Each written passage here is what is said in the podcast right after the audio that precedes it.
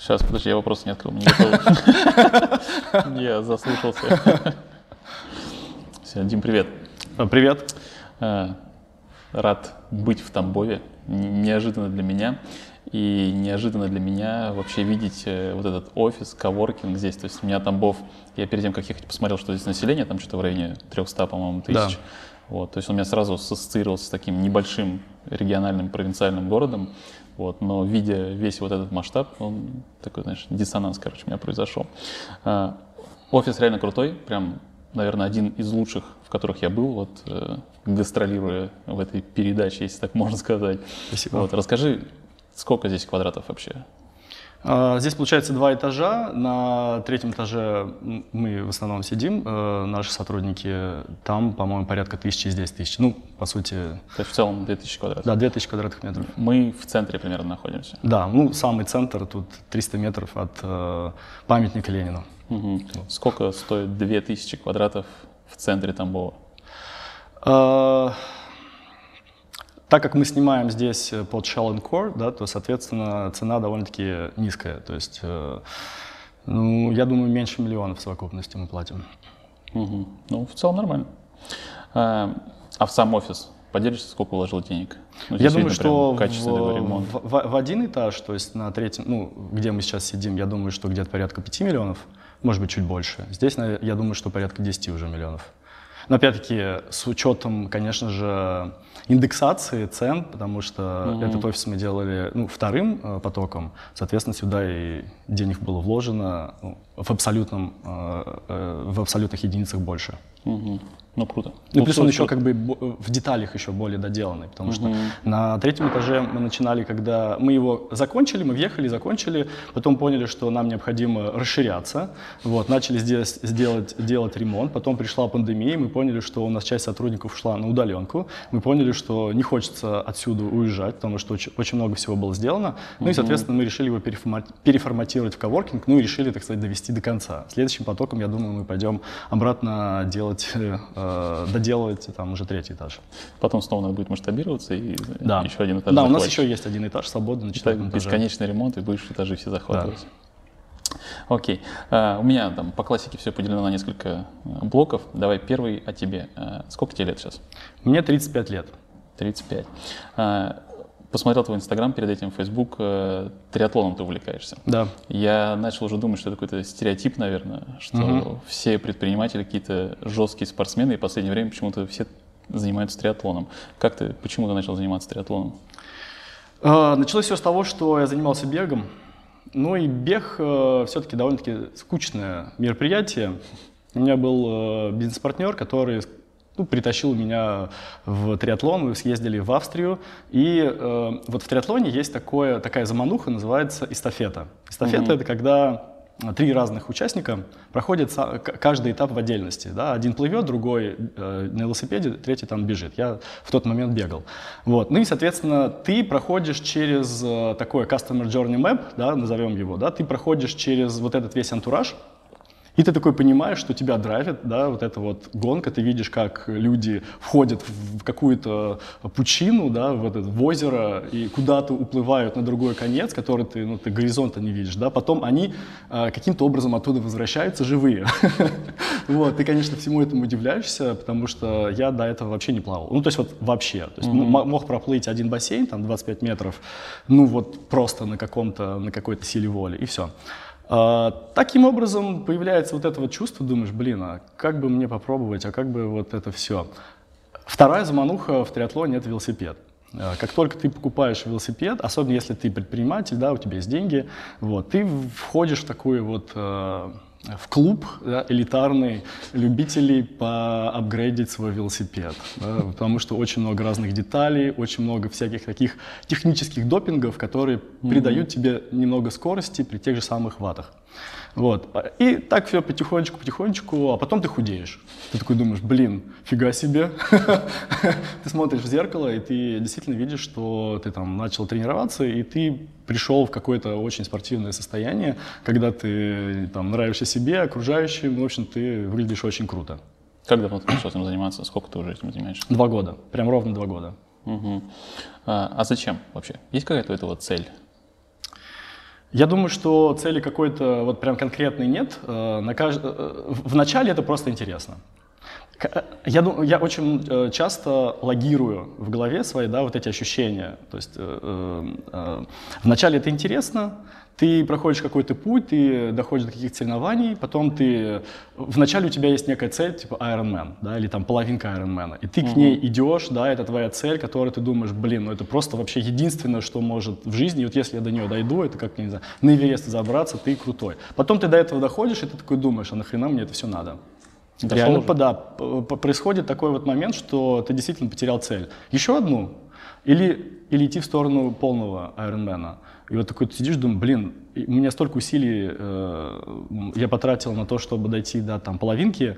Блин, если сейчас уходить в полный Ironman, это на самом деле нужно менять табличку на двери да, с там, SEO на там, э, Ironmanщик. Да? Ну или как минимум нужно заниматься в бизнесом вот в этой какой-то среде, чтобы как минимум у тебя было какое-то пересечение.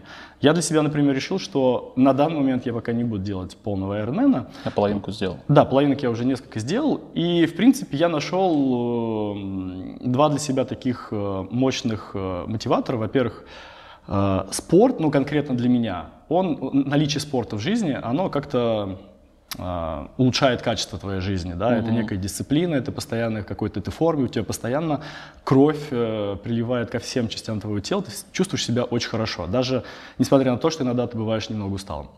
А, второй момент – это сам процесс. Да, сам процесс, в нем реально очень можно много находить э, ну, каких-то классных, э, э, классных для себя вещей. Ну и как бы третий момент – можно путешествовать, есть соревнования. На самом деле, помимо вот этих айронменов соревнований, очень много всяких разных локальных соревнований, где можно уже, ну, так сказать, бороться за какие-то призовые места. Угу. Там, в моем случае я постоянно участвую в Липецком, э, э, в липецких соревнованиях по триатлону, и так как там комьюнити, ну, буквально там 50-80 человек, естественно, это практически все это любители, ну, малая часть каких-то спортсменов. И в своей возрастной категории я, например, могу бороться там за призовые места, там, за, за, за подиум. У меня есть соперники, в которых я хочу победить. И здесь вот уже включается именно спортивная составляющая, который, на мой взгляд, в каких-то больших соревнованиях ее очень мало. Да? Mm-hmm. Ты просто едешь, вокруг тебя едут куча людей, непонятно куда, плывут. Ну, ты теряешь как бы вот этот момент, да, что ты можешь чуть-чуть э, добавить, и ты кого-то победишь. В региональных соревнованиях такое есть. Угу. Это как насчет э, комьюнити? Оно развито вообще э, в триатлоне? Я есть... когда пришел э, вот конкретно в Тамбов э, заниматься триатлоном, мы вообще друг друга не знали. Потом я познакомился с э, парочкой э, спортсменов, и они меня добавили в группу, там было что-то человек пять, и они, знаешь, как, в, наверное, смотрели на меня, как вот в баре в техасских, да, такой заходит э, иностранец, да, и все на него такие, кто такой. Вот. Сейчас, наверное, у нас в нашем сообществе там больше 30 человек, это только в, Тамбов, только в Тамбове, то есть за два года количество участников, э, количество спортсменов, которые э, решают посвятить себя этому спорту, постоянно увеличивается. Все правильно. Комьюнити — это еще одна из вот, причин, по которым mm-hmm. ты этим занимаешься, потому что ты находишь людей, да, вне э, вот этого своего основного места работы, да, и там на самом деле очень много интересных людей, с которыми можно просто дружить, очень хорошо дружить, да, mm-hmm. и там проводить время, ездить на соревнования. Ну, в общем-то, это э, особенно, мне кажется, для предпринимателей, которые находятся, вот, мне кажется, в закрытой какой-то такой экосистеме, несмотря да, на то, что постоянно-постоянно увеличивается нетворк, но весь этот нетворк про что? Про бизнес, про деньги, про бизнес, угу. про деньги. А про жизнь или там про какие-то другие увлечения многие забывают. Угу. Сколько времени уделяешь тренировкам? Ну, где-то два часа в день. Каждый день? Ну, почти каждый день. Угу. Окей, ладно, все, про триатлон закончили. А, почему Тамбов? Почему ты не в Москве? Почему не переезжаешь? Э, ну, вообще, в целом я не очень люблю Москву. Э, ну, такой, так сказать, город э, да, конечно, сейчас Москва довольно-таки интересный город стал за последние, там, за последние несколько лет. А, ну, у меня изначально всегда было такое предвзятое отношение к Москве с точки зрения жизни в нем, да, потому mm-hmm. что у тебя очень большие расстояния, очень много людей, очень много вот этого всего тебе нужно, то есть ты очень мало можешь делать в течение дня. Mm-hmm. Там, грубо говоря, находясь в Тамбове, ты можешь сзади сделать э, довольно-таки большое количество дел. В- выстроить здесь свою жизнь можно намного качественнее, чем, ну, то есть, э, чем, чем в Москве, да, при этом тратя даже намного меньше денег еще. Да, то есть вообще, в принципе, можно в, в любом регионе выстроить э, офигительную инфраструктуру вокруг себя. Ну, когда ты, конечно же, там, предприниматель, и у тебя, в принципе, есть там неплохие заработки. Угу. Ну, раз мы коснулись неплохих заработков, сколько зарабатываешь? Поделишься какой-нибудь цифрой? А, сколько я лично зарабатываю, да? Да, да. А, так, надо посчитать. Ну, э, в прошлом году где-то я на себя потратил порядка 17 миллионов. Ну, на себя в, в том плане, что на свои личные расходы. В том числе, это, это в том числе еще какие-то разные какие-то проекты, в которые я там могу, э, ну, так сказать, пассивные какие-то проекты. Но я их тоже отношу Мгм. к своим каким-то личным. Угу. А куда вкладываешь деньги? В компанию. Я, если я ну, вкладываю какие-то деньги, это в основном вот как, например, блогерский проект, которым я недавно начал заниматься. Вот, э, то есть поначалу это было как бы мои какие-то личные расходы. Вот. Там недвижимость, инвестиции. Нет, ничем таким не занимаюсь. У меня даже нет кошелька, кошелька крипто, нет крипто кошелька, нет. э, недавно открыл себе инвест, э, инвест счет в Тинькове, он нулевой. Ну, это тоже неплохой Да, показатель есть нулевой. э, никакими другими инвестициями я не занимаюсь, кроме там своей компании. Могу, кстати, объяснить почему. Давай. А, Когда, когда, твоя компания растет э, ну, порядка там, 80, там, 100% в год, то, мне кажется, абсолютно ну, как-то бессмысленно как-то выводить деньги и вкладывать их э, в другие какие-то ну, портфельные инвестиции. То есть для меня, например, интересно вкладывать деньги в, так сказать, проекты, которые которые я, на которые я могу контролировать, да, на которые я могу влиять каким-то образом. Вот. Ну и я сейчас понимаю, что э, вкладывать э, деньги ну, в около рекламной, да, это все-таки намного выгоднее. Потому что ты сразу у тебя у тебя уже есть экосистема, да, у тебя есть инфраструктура выстроенная, да, в виде клиентов, в виде продуктов, в виде маркетинга, в виде много всего, да, ты можешь продукт любой практически запускать, э, там MVP, да, какую-то версию довольно-таки быстро. То есть, вот. Окей. Давай тогда э, перейдем к блоку такому о предпринимательстве, наверное. Расскажи, как ты начал, как ты пришел вообще к своей компании? С чего ты начинал? Такое, вкратце. Я думаю, что начинал я с того, что изначально я об этом все-таки мечтал. То есть я реально там со школы, мне было интересно, да, вот этот вот предпринимательство, экономика, как управлять, ну, какие-то отдельные элементы. А, э, Как я конкретно пришел к своей компании, путь был, э, состоял через то, что я учился в университете, подрабатывал программистом в одной SEO-студии, SEO-компании в Тамбове тоже. И мы занимались развитием а, автомобильного портала. Мгм. Там я познакомился с различными рекламными платформами, инструментами. Я увидел, что существует... э, А, и мы долго продавали рекламу на портале, и мы понимали, что у нас трафика не хватает. Да, и, ну, я видел, что, грубо говоря, есть какие-то инструменты, которыми можно ну, трафик оптимизировать. То есть, если сделаешь какой-то таргетинг да, там, по, там, по сайту, у тебя там сразу там, CTR увеличится и так далее. Вот. И у меня на моем... э, я видел, что есть такие проекты, как Каванга, Адривер, Соловей. И я смотрел, то, что ну, это новые стартапы в теке, и они как раз-таки предоставляли услугу, то есть они, они, не, они не продавали сайты, да, они продавали как раз-таки рекламную сеть, продавали некий рекламный формат с возможностью делать дополнительные таргетинги поверх всего этого.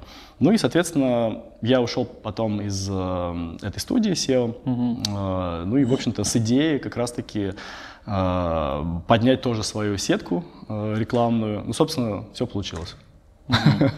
Какой это был год? 2010. Мгм. А, То есть с 2010 все началось? Да. Это тогда это называлось Targetix. С этого началось? Нет. А, да, на самом деле, я когда ушел, я же, по сути, был ну, один. Э, Я понимал, как это все технически устроено. Вот. И мы познакомились с э, м, а, одним э, моим партнером, который как раз-таки, у него была маленькая такая рекламная, маленькое рекламное агентство, тоже, по сути, только-только начал э, его развивать. И мы, в общем-то, поняли, что мы нужны друг другу, да, потому что мы можем предложить рынку некий продукт. Ну и, соответственно, мы как раз-таки ну, объединились, в, в- об- объединились с целью создать вот, э, компанию. Но через год мы поняли, что мы друг другу не подходим. Мы, соответственно, мне пришлось э, выстраивать, так сказать, новую компанию с учетом там, моей экспертизы, там, нанимать э, и создавать отдел продаж. Э, ну и, в общем-то, таким образом получилась как раз-таки вот Targetix компания. Угу. А почему разошлись с партнером? Ну, цели у нас, наверное, не сходились есть у меня, ну, я не хочу как бы никого там обижать, да, э, но лично мое, да, видение, как это было, у меня была цель э, больше инвестировать в продукт. Я уже видел, что идет тренд в э, программатик, Uh-huh. Тогда, ну, тогда он назывался не программатика, а RTB. Я понимал, что что-то будет скоро, да, и мы активно как раз-таки э, нанимали разработчиков, команду. У нас уже была команда, которая, и мы занимались различными таргетингами, тогда, на тот момент контекстуальными. Вот. А там моего партнера на тот момент, э, ну, наверное, не очень сильно устраивала вот такая стратегия развития. Ну и мы, так сказать, поняли, что зачем нам дальше идти вместе, если можем, каждый, каждый может, грубо говоря, из этого бизнеса да, взять э, свое. Да? Угу. Где сейчас Targetix? Почему не полетело? Или докуда долетело? Слушай, на самом деле все, ну, как бы, э, с одной стороны полетело, мы, э, э, мы запустили рекламную сеть. Вот, в какой-то момент это, наверное, 12 конец 2012 года. Мы увидели, во-первых, тренд как раз-таки э, RTB. Угу. И э, мне на тот момент показалось, ну и в целом, видимо, как-то продажи у нас были устроены, что Таргетик слабо продается, то есть как рекламная сеть. И, э, ну, хотя на самом деле, как я уже смотрю ретроспективно, мы просто-напросто ну, не очень хорошо ее развивали. Mm-hmm. Вот. И в конечном итоге мы этот проект э, забросили, но параллельно там, на текущей базе мы там сделали уже платформу гибрид. Угу. А сколько гибриду? С какого года он? С 13-го. Угу. То есть 13, он был да, после Targetix, получается, практически сразу? Да. Ну, Targetix тоже как бы какое-то время еще существовал. Угу. Я читал интервью с тобой, ты там рассказывал про разные бизнесы, и они, в принципе, все были довольно успешные. То есть во всех там э, описывал обороты и так далее. Почему в итоге бросал все это дело? То есть э, просто ну, практически везде, во-первых, у тебя там были партнеры, по-моему, э, и ты часто расходился с партнерами. Мне интересно, это как-то связано с тем, что у тебя в бизнесе были партнеры или нет? Нет, я думаю, что вот как раз-таки в Таргетиксе в какое-то время там были партнеры. И дальше просто, да, этот бизнес-модель не очень хорошо, ну, не очень хорошо у нас развивалась. Дальше, грубо говоря, мы уже, ну, я лично уже развивал э, гибрид. Угу. А вот если сейчас э, проанализировать если так можно сказать, ошибки этого прошлого, угу. uh тех бизнесов.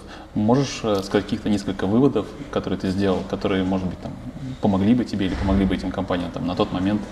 Чего вам не хватало, не знаю, там, управления, рекламы, продаж, там, ну, чего-то? Да, я думаю, ну, если говорить конкретно вот про бизнес-модель э, Targetix, она на самом деле была вполне себе э, крутая. Просто мы э, почему-то почему-то подумали, что эта бизнес-модель будет э, загибаться, и, может быть, не так активно выстраивали модель продаж. Вообще, в принципе, да, Sales House. То есть мы сразу как-то перешли на э, продажу RTB, и там ну, начали упаковывать э, на хайпе, да, на том хайпе, начали упаковывать этот продукт. И, естественно, как бы он у нас э, показывал хорошие как бы, результаты. Я не могу сказать, что это что это там, что-то одно не получилось, да, и мы забросили и пошли делать другое. Просто это, это скорее эволюционные какие-то mm-hmm. моменты, на которые еще накладываются одновременно еще какие-то отношения там, с партнерами.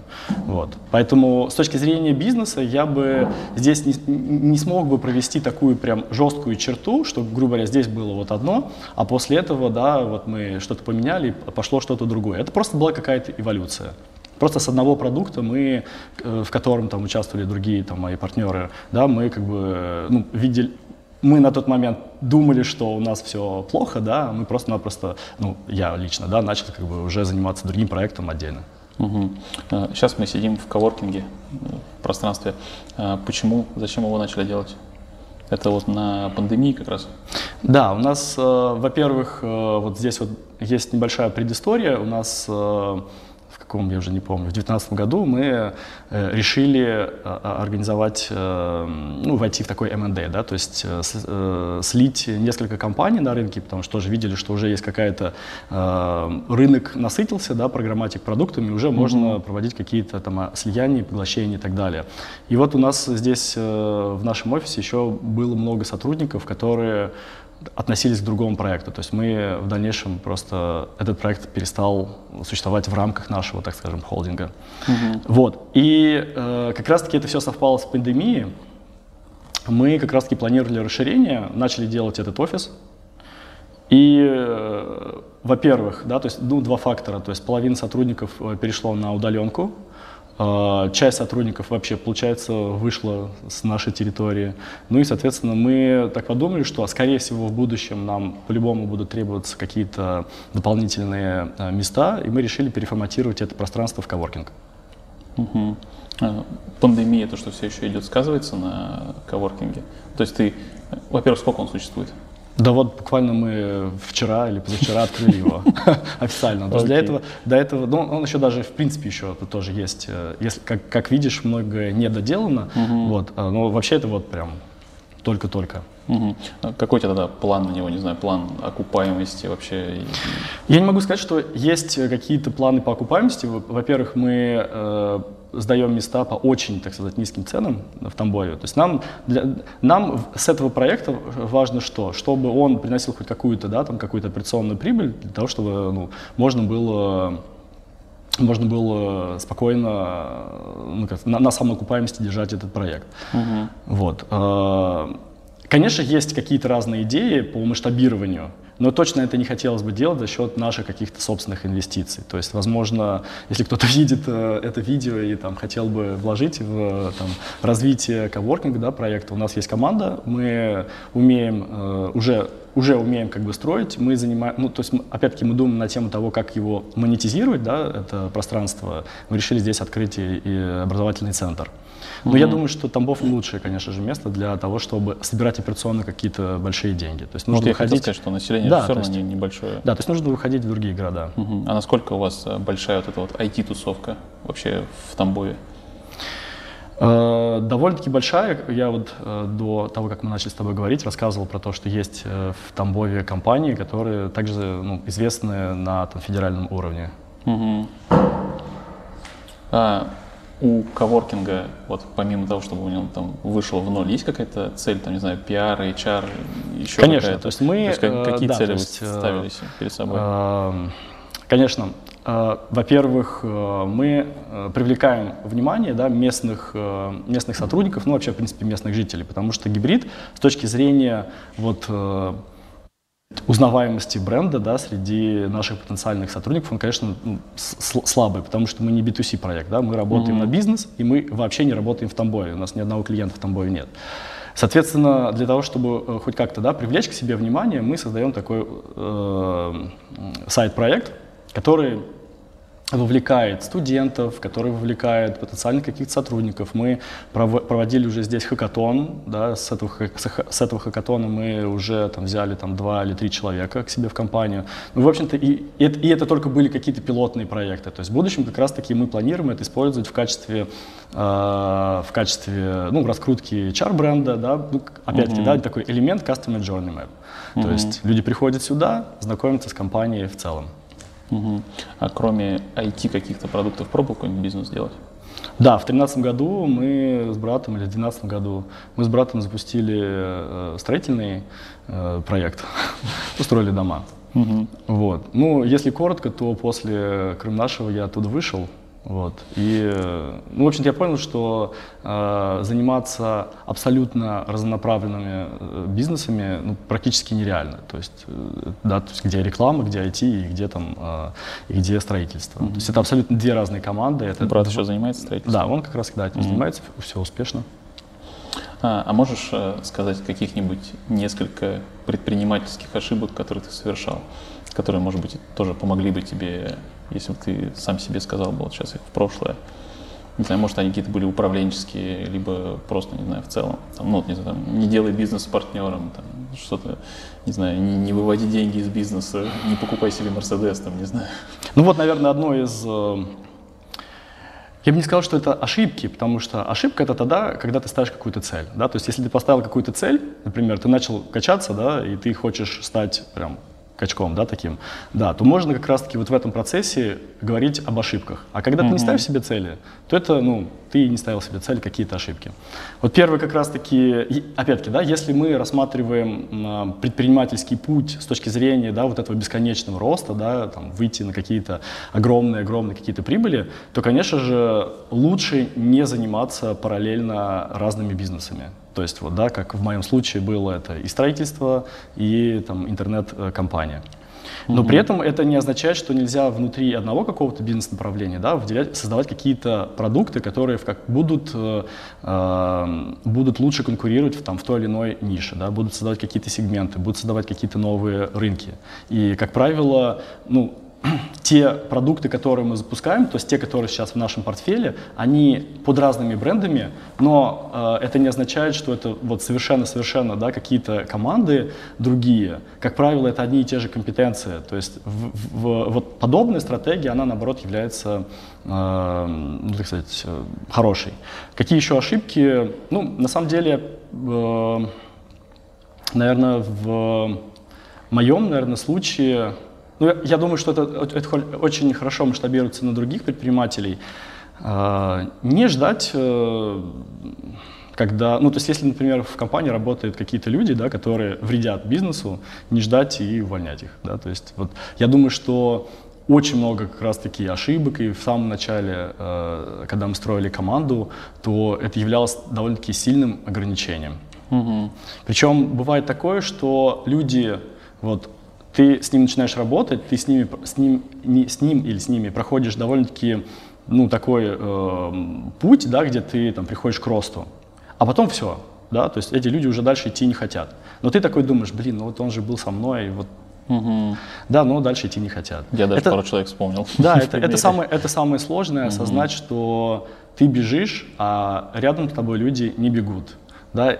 Конечно же, в этом случае э, хорошо сразу говорить условия игры всем. Ребят, я нацелен, да, моя личная цель, там, например, да, стать э, миллиардером. Поэтому мы бежим, мы бежим вот с такой скоростью. Если вы не можете подписываться под, ту, под ответственность какую-то, да, под какие-то результаты, значит, вы можете бежать, до, ну, да, но до тех пор, пока вот к вам не будут предъявлены какие-то большие результаты. Угу. А есть какая-то у тебя такая большая амбициозная цель? Конечно, у меня сейчас э, самая, наверное, амбициозная цель – это вывести компанию на IPO. Угу. Я понятия не имею, как это делать. То есть Но это, да, это такая... пока на стадии планирования. Да. Но это да, это пока что это такая цель, которая, она вроде бы как математически просчитывается, Угу. но непонятно, ну то есть э, еще пока что да, ты, ты, ты еще точно не понимаешь, сможешь ли ты дойти до тех цифр, при которых ты уже можешь вполне серьезно говорить о, об IPO. Угу.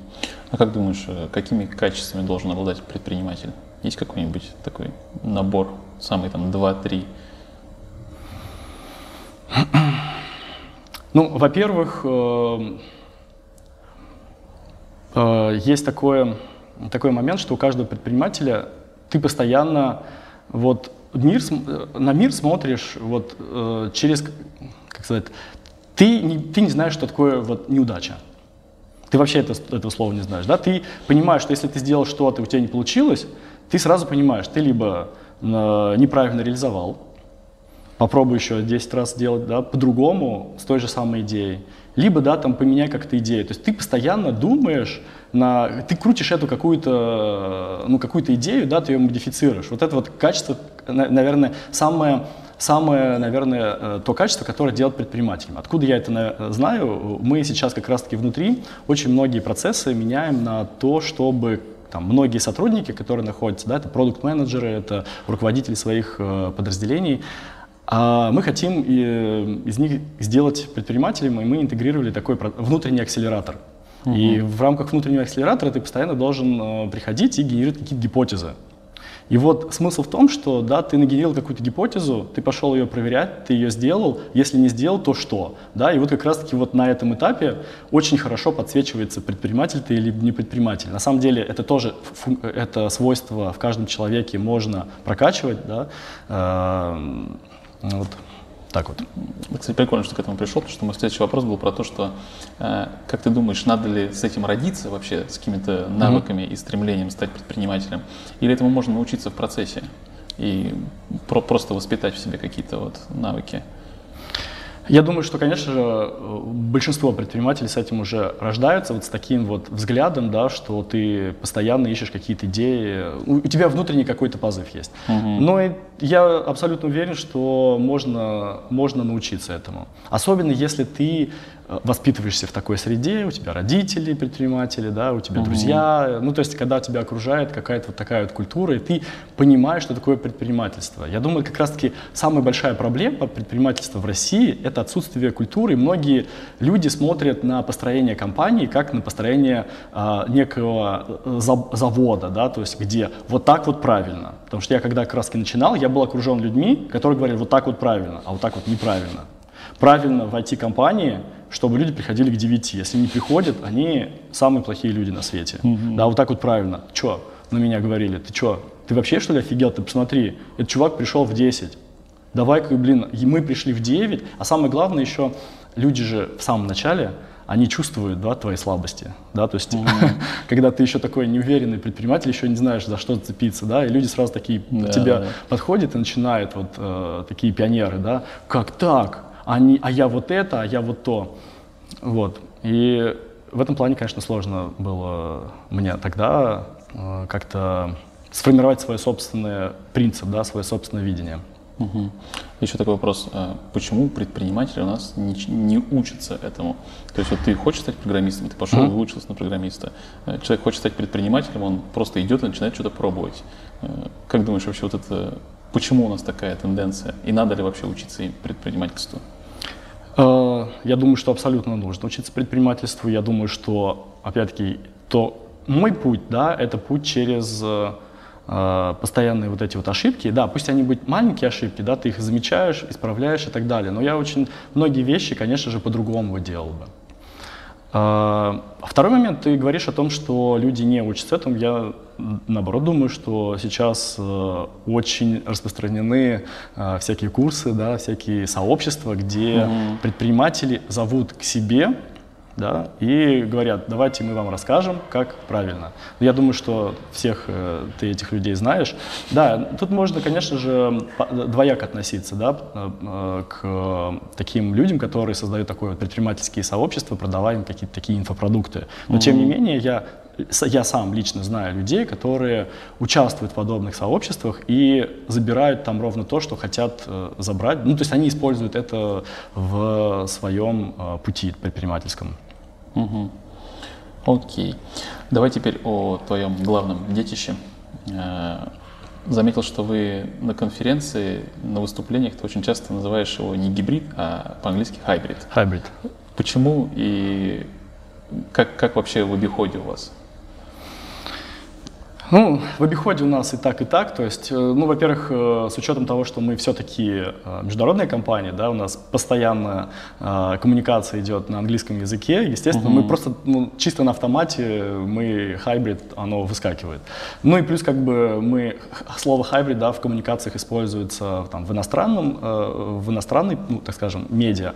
Ну и это также мы так, мы так решили, что ну пусть будет хайбрид, да, официально так будет называться. Опять-таки, мы внутри у нас есть и гибрид, и хибрид по-польски, и э, хибрид по-немецки. В общем-то, как только не коверкают это слово, мы, в общем-то, особо сильно не сгоняемся. Угу. Откуда родилось название? Закладывали смысл какой-то в него сразу? Нет. Как, как обычно, потом обросло уже смыслом. Да, да, да, да, да. Вот. Был домен, э, я, я не помню, как пришли к этому слову, вот, наверное, что-то, какая-то гениальная идея, видимо, пришла в голову, mm-hmm. да, и э, она, наверное, не имела никакого отношения там, к продукту или еще к чему-то, но я на тот момент посмотрел, что есть э, домен, и он продавался, mm-hmm. рушный домен. Ну и, в общем-то, я его купил. Сейчас э, ты с партнерами или один делаешь? А, компанию? Да, да. У нас э, ну, буквально, наверное, с этого года, ну, с прош... в прошлом году мы ну, проводим некую реструктуризацию компании с точки зрения там, юридических каких-то моментов, опять-таки, да, как некий, некий шаг на пути к там, IPO. А в структуре компании э, есть другие акционеры, это, это наши сотрудники. Угу. Много их? Четыре. Как ты их выделяешь? Почему? Почему они стали акционерами? А, у каждого своя история. Ну, то есть у, у, у, кто-то с кем-то, кто-то из сотрудников э, уходил из компании, потом набирался довольно-таки там какой-то крутой экспертизы, и мы уже в дальнейшем запускали новый продукт э, там, с учетом, и это было единственное и условие, при которых да, там, человек готов был уйти из другой компании. Угу. Кто-то очень долго работает и, ну, грубо говоря, является там неотъемлемой частью этого бизнеса. Угу. Очень долго, кстати, это сколько? Сколько у вас самый долгожитель? Самый долгожитель, я думаю, что больше 10 лет. Вот. Мощно. Окей. А, а, кстати, как советуешь, вот если бы ты начинал сейчас бизнес, ты бы начинал один или с партнером? Я сейчас все бизнесы начинаю, э, начинаю с партнерами. Так проще? А, вот в данной ситуации для меня так проще, потому что все-таки у меня немножечко другая сейчас роль.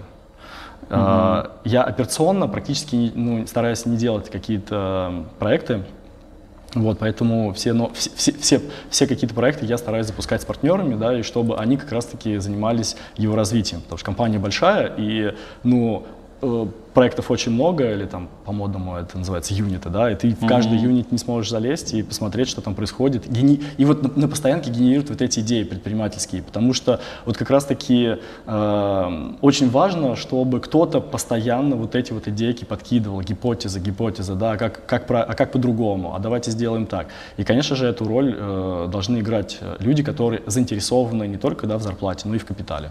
Mm-hmm. На сайте у вас написано, значит, full stack, программатик, рекламная экосистема. Давай разжевывать для чайников. Начнем с того, что, что такое программатика. Программатика — это buzzword.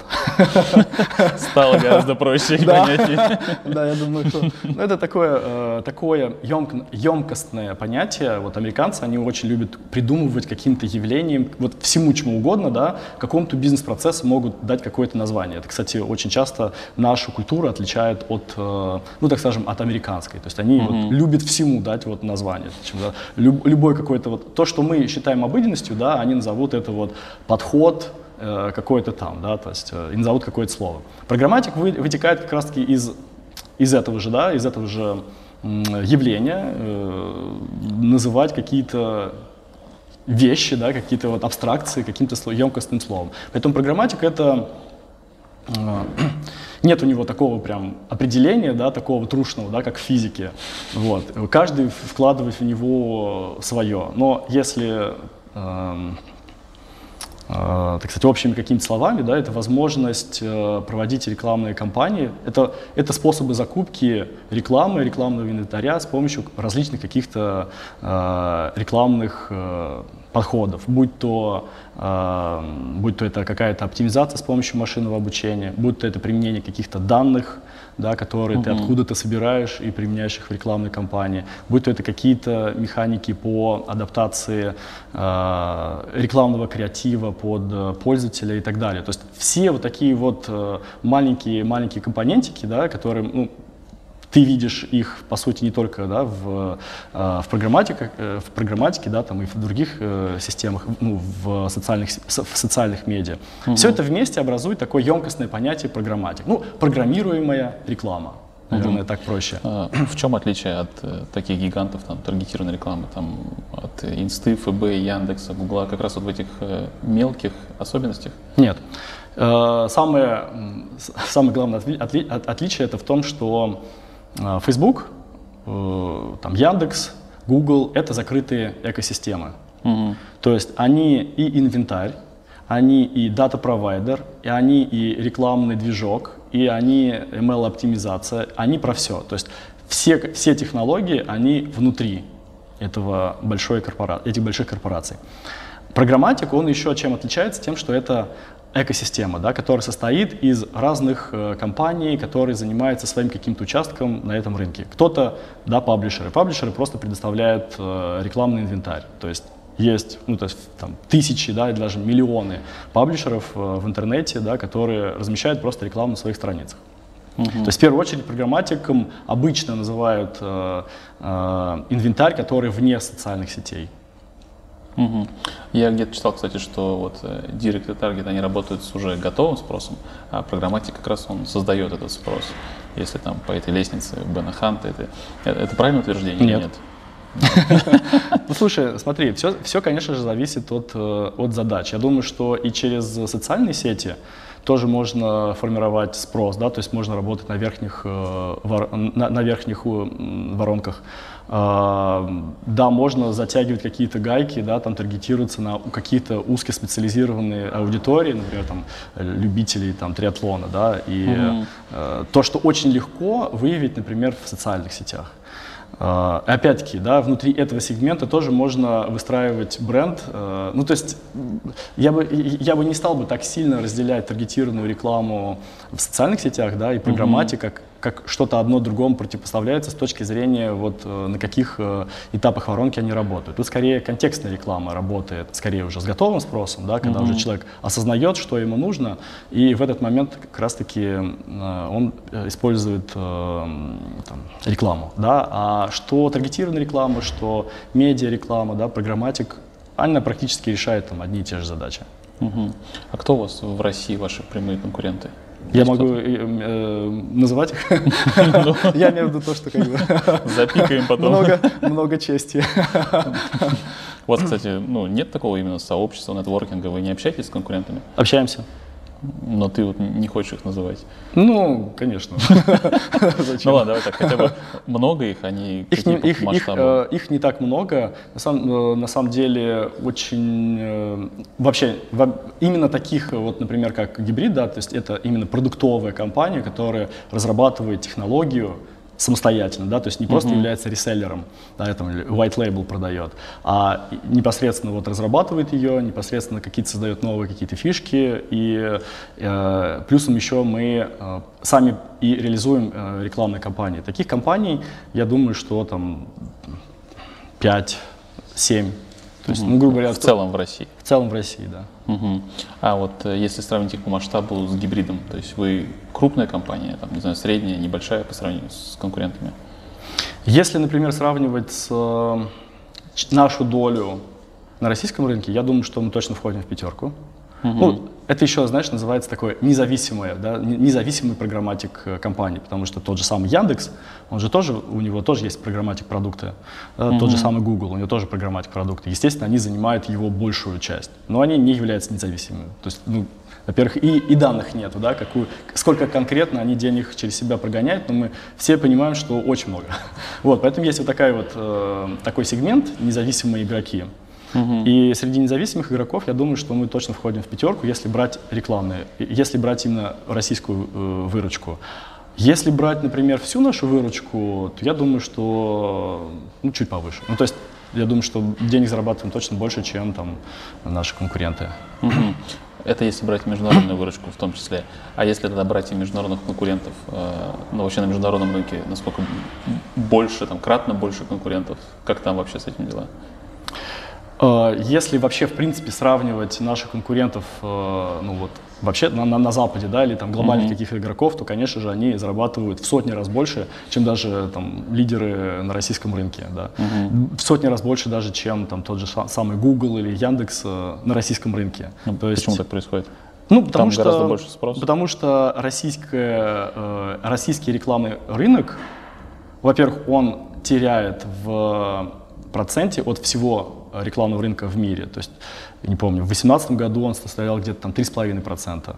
Сейчас он, мне кажется, составляет меньше 3%, меньше 3%, то есть от всего. То есть, mm-hmm. если взять, э, или может даже это от, э, я сейчас могу, могу соврать, потому что это может быть от э, американского. Но вообще не суть. То есть, mm-hmm. российский рынок рекламы, он изначально очень маленький. Если сравнивать его с э, крупными европейскими, американским рынком, ну и вообще в целом, если глобально э, посмотреть на него, то, конечно же, Россия занимает очень маленькую часть. И, конечно же, находясь только в России, ну, конкурировать с глобальными компаниями по выручке Unreal. Угу. А в целом получается конкурировать с ними? Где-то получается, где-то не получается. Угу. Ну ладно, там про международные компании будут еще вопросики. А, гибрид Техмап. Это, я так понимаю, вся ваша экосистема, весь ваш портфель. Мы mm там, где-нибудь э, вот здесь его потом покажем, потому, чтобы вы понимали масштаб, mm какая-то огромная экосистема. Можешь ты рассказать основные ее части или вообще всю, может быть, если помнишь, э, что это за, за продукты? Ну, если, если смотреть крупными мазками, то есть э, ну, Hybrid Platform, это, собственно, вся наша платформа, да, которая позволяет э, ну, так сказать, э, таргетировать э, рекламу, то есть она подключена к большому количеству бирж. Мы там через себя там, в, в течение суток обрабатываем ну, там, несколько десятков миллиардов запросов, я уже, если честно, сейчас точно не вспомню, но если перевести на запросы в секунду, э, то где-то там порядка миллиона запросов в секунду к нам приходит со всего мира запросы. Uh-huh. Это как бы да, такой большой-большой кусок наших продуктов. Дальше у нас в нашей экосистеме есть э, ну, э, рекламная сеть, рекламная сеть, в основе которой лежит э, формат in-image. То есть это реклама, которая отображается поверх картинок. Я думаю, многие сталкивались с, этой, с этим форматом. Uh-huh. Основная фишка там это то, что мы можем распознавать картинки, какие-то образы, какие-то сюжеты, можем выделять, находить какие-то объекты, их координаты и использовать это в рекламной коммуникации. То есть сам креатив будет э, так отображаться пользователю, да, ну, то есть под каждую картинку он будет выглядеть по-своему. Ну и в, mm-hmm. в принципе мы можем таргетироваться, да, то есть можем там на кухне показать э, рекламу чайника, на там, э, я не знаю, там на пляже можем показать э, какой-нибудь бренд э, купальников или еще что-то. Вот. Э, еще в нашей, э, в нашей экосистеме есть э, мобильная DSP. Ну, по сути, здесь вот важно тоже отметить такой момент, что в целом вот наша hybrid платформа, да, это DSP, то есть Demand Side Platform. В общем-то, мы разрабатываем технологии, которые позволяют а, повышать эффективность, э, эффективность рекламы, да, со стороны клиента. То есть mm-hmm. мы не занимаемся инвентарем. А, вот рекламная сеть Vox, которая как раз-таки занимается in-image рекламой, да, это уже как раз-таки про инвентарь. Uh-huh. Есть э, мобильный DSP Hype, э, по сути, это та же самая hybrid platform, но основным клиентом у нее являются мобильные разработчики и game-девелоперы. Э, в чем главное отличие? Есть, так скажем, ну вот медийная реклама, да, основной наш клиент в медийной рекламе, в программатике, это бренды. То есть это бренды, которых уже они занимаются контекстом, они занимаются SMM, таргетированием и так далее и тому подобное, да, потому что медийная, да, такая охватная реклама, это всегда такой э, самый, ну, э, так сказать, э, это самый высокий уровень воронки, mm-hmm. и, как правило, маленькие компании э, подобными, подобной стратегии там, выделяют очень мало средств. Поэтому основной наш клиент — это крупные, крупные бренды, это рекламное агентство, которое как раз-таки холдит э, бюджет этих э, крупных, крупных брендов. И вот если рассматривать рекламу, вот весь workflow в, реклам, ну, в рекламе с этой позиции, да, когда клиент рекламный э, бренд, то это один какой-то да, шаблон размещения рекламы. Да, то есть угу. это операционно, да, то есть мне нужны вот такие отчеты, мне нужно вот так вот верифицировать этот трафик, мне нужны вот такие таргетинги, я вот таким образом буду заводить рекламную кампанию в кабинете своем. Если мы говорим про game-девелоперов, это совершенно другой путь. То есть если я game-девелопер или там мобильная, занимаюсь мобильной разработкой, там, мобильное приложение, то, конечно же, мне многие инструменты из брендового, э, из брендовой сферы, они просто лишние. Поэтому мы в какой-то момент как раз-таки запустили э, вот Hype как э, такую нишевую э, мобильную DSP, как раз-таки с учетом того, что мы э, полностью переделали наши интерфейсы, мы добавили много новых алгоритмов, которые позволяют э, э, там, оптимизировать стоимость инста инсталла в мобильном приложении, либо какие-то внутренние э, действия внутри, внутри приложения и так далее. То есть все только под те э, бизнес-процессы, который существует только вот в мобильной рекламе. Это два разных мира вообще. Угу. Как, как у него дела? А, ну, э, мы запустили продажи в прошлом году. То есть в прошлом году мы, у нас был такой эм, этап product market fit, то есть мы искали, mm-hmm. да, то есть своего клиента, мы искали, как продавать, мы искали, э, по какой цене продавать. Вот как раз таки в прошлом году там мы, наверное, через нас разместилось там порядка 30 мобильных приложений. Довольно-таки низкий у нас отток э, в этой части бизнеса, но там есть э, свои ограничения, да, ты когда добиваешься хороших перформанс-показателей, самая большая проблема, да, клиент у тебя есть, все хорошо, но самая большая проблема — это его масштабировать. Вот. Чтобы его масштабировать, нужно больше инвестировать в различные там, э, там, алгоритмы, разработки и так далее. Да, сейчас мы активно собираем Sales House под этот проект. Ну, соответственно, все. Мы, мы понимаем, в каких клиентах это хорошо продается, показывает хороший результат. В общем-то, сейчас э, это стадия, ну, так сказать, масштабирования продаж. Угу. Еще что-нибудь хочешь выделить в экосистеме вашей? Так, а, э, у нас есть еще проект э, в ER-маркетинге. То есть, э, э, наверное, видел, э, там, что в ТикТоке, что в Инстаграме очень много различных масок появилось. Да, это такой новый формат коммуникации, ну, коммуникации вообще, в принципе, с э, пользователем, да, то есть пользователь может что-то, войти в какую-то дополненную реальность и что-то там делать. Вот как mm-hmm. раз-таки э, у нас тоже появилась некая гипотеза, что здесь вот можно тоже какую-то добавленную ценность э, нам сделать. И мы, мы, мы э, э, инвестировали в проект, называется он MyFace. Э, эта компания занимается AR-маркетингом. То есть она э, создает коммуникацию через вот эти всякие разные фильтры, маски, да, через дополненную реальность. А основное, конечно же, такое отличие в этом сегменте, то, что многие люди, э, то есть когда ты просто размещаешь рекламу там, у блогера, да, там, просто порекламировал, вот шампунь, да, вот волосы, вот, все, покупайте, да, и все, да, то есть человек увидел и ничего да, с этим больше дальше не делает. Через дополненную реальность, получается, блогер порекламировал, да, э, масочку, э, и пользователи, ну, естественно, все эти маски делаются с какой-то игровой механикой, чтобы. Его подписчики начали использовать эту маску, да, и дальше что-то э, уже на свою какую-то, да, более маленькую аудиторию, которая близко к ним, уже э, Э, ну, делать тоже какие-то сторисы. И получается так, что, там, например, э, ты запускаешь рекламу там, на одного блогера, да, а у тебя еще там тысяча, э, тысяча переиспользований этих масок. Угу. И, как, и здесь, конечно же, гипотеза, она очень слабая, конечно же, с учетом того, что это все-таки в Инстаграме, да, или там в ТикТоке, это вообще закрытая экосистема, и ты мало что можешь оттуда сделать. Но основная гипотеза это то, что чем ближе к человеку, ну, другой человек, да, то есть э, твой, твой друг тебе намного лучше прорекламирует э, какой-то товар, нежели чем э, какой-то селебрити. Угу. Вот, и э, отсюда как раз-таки идет гипотеза, что э, лучше, ну, можно, можно какие-то задачи решать. Задачи могут быть разные, опять-таки, да, можно. Мы проводили рекламные кампании по установке мобильных приложений, и, ну, обычные, да, FMCG компании, где просто рекламировали там продукт в рамках какого-то флайта, Угу. А вот ты, кстати, не назвал конкурентов, а можешь назвать, чем вы лучше конкурентов? В чем ваши сильные стороны? Ну, опять-таки, в каждом, наверное, в каждом продукте, наверное, свои какие-то лучшие стороны. Если говорить именно про программатик продукты, то, наверное, ну, во-первых, да, собственное производство. То есть у нас довольно-таки мощная, э, мощная команда, которая э, создает продукты. Мы постоянно э, внедряем различные новые какие-то инструменты, да, то есть угу. все, что, грубо говоря, на рынке есть, практически все можно купить у нас, да, с, с, помощью нашей платформы.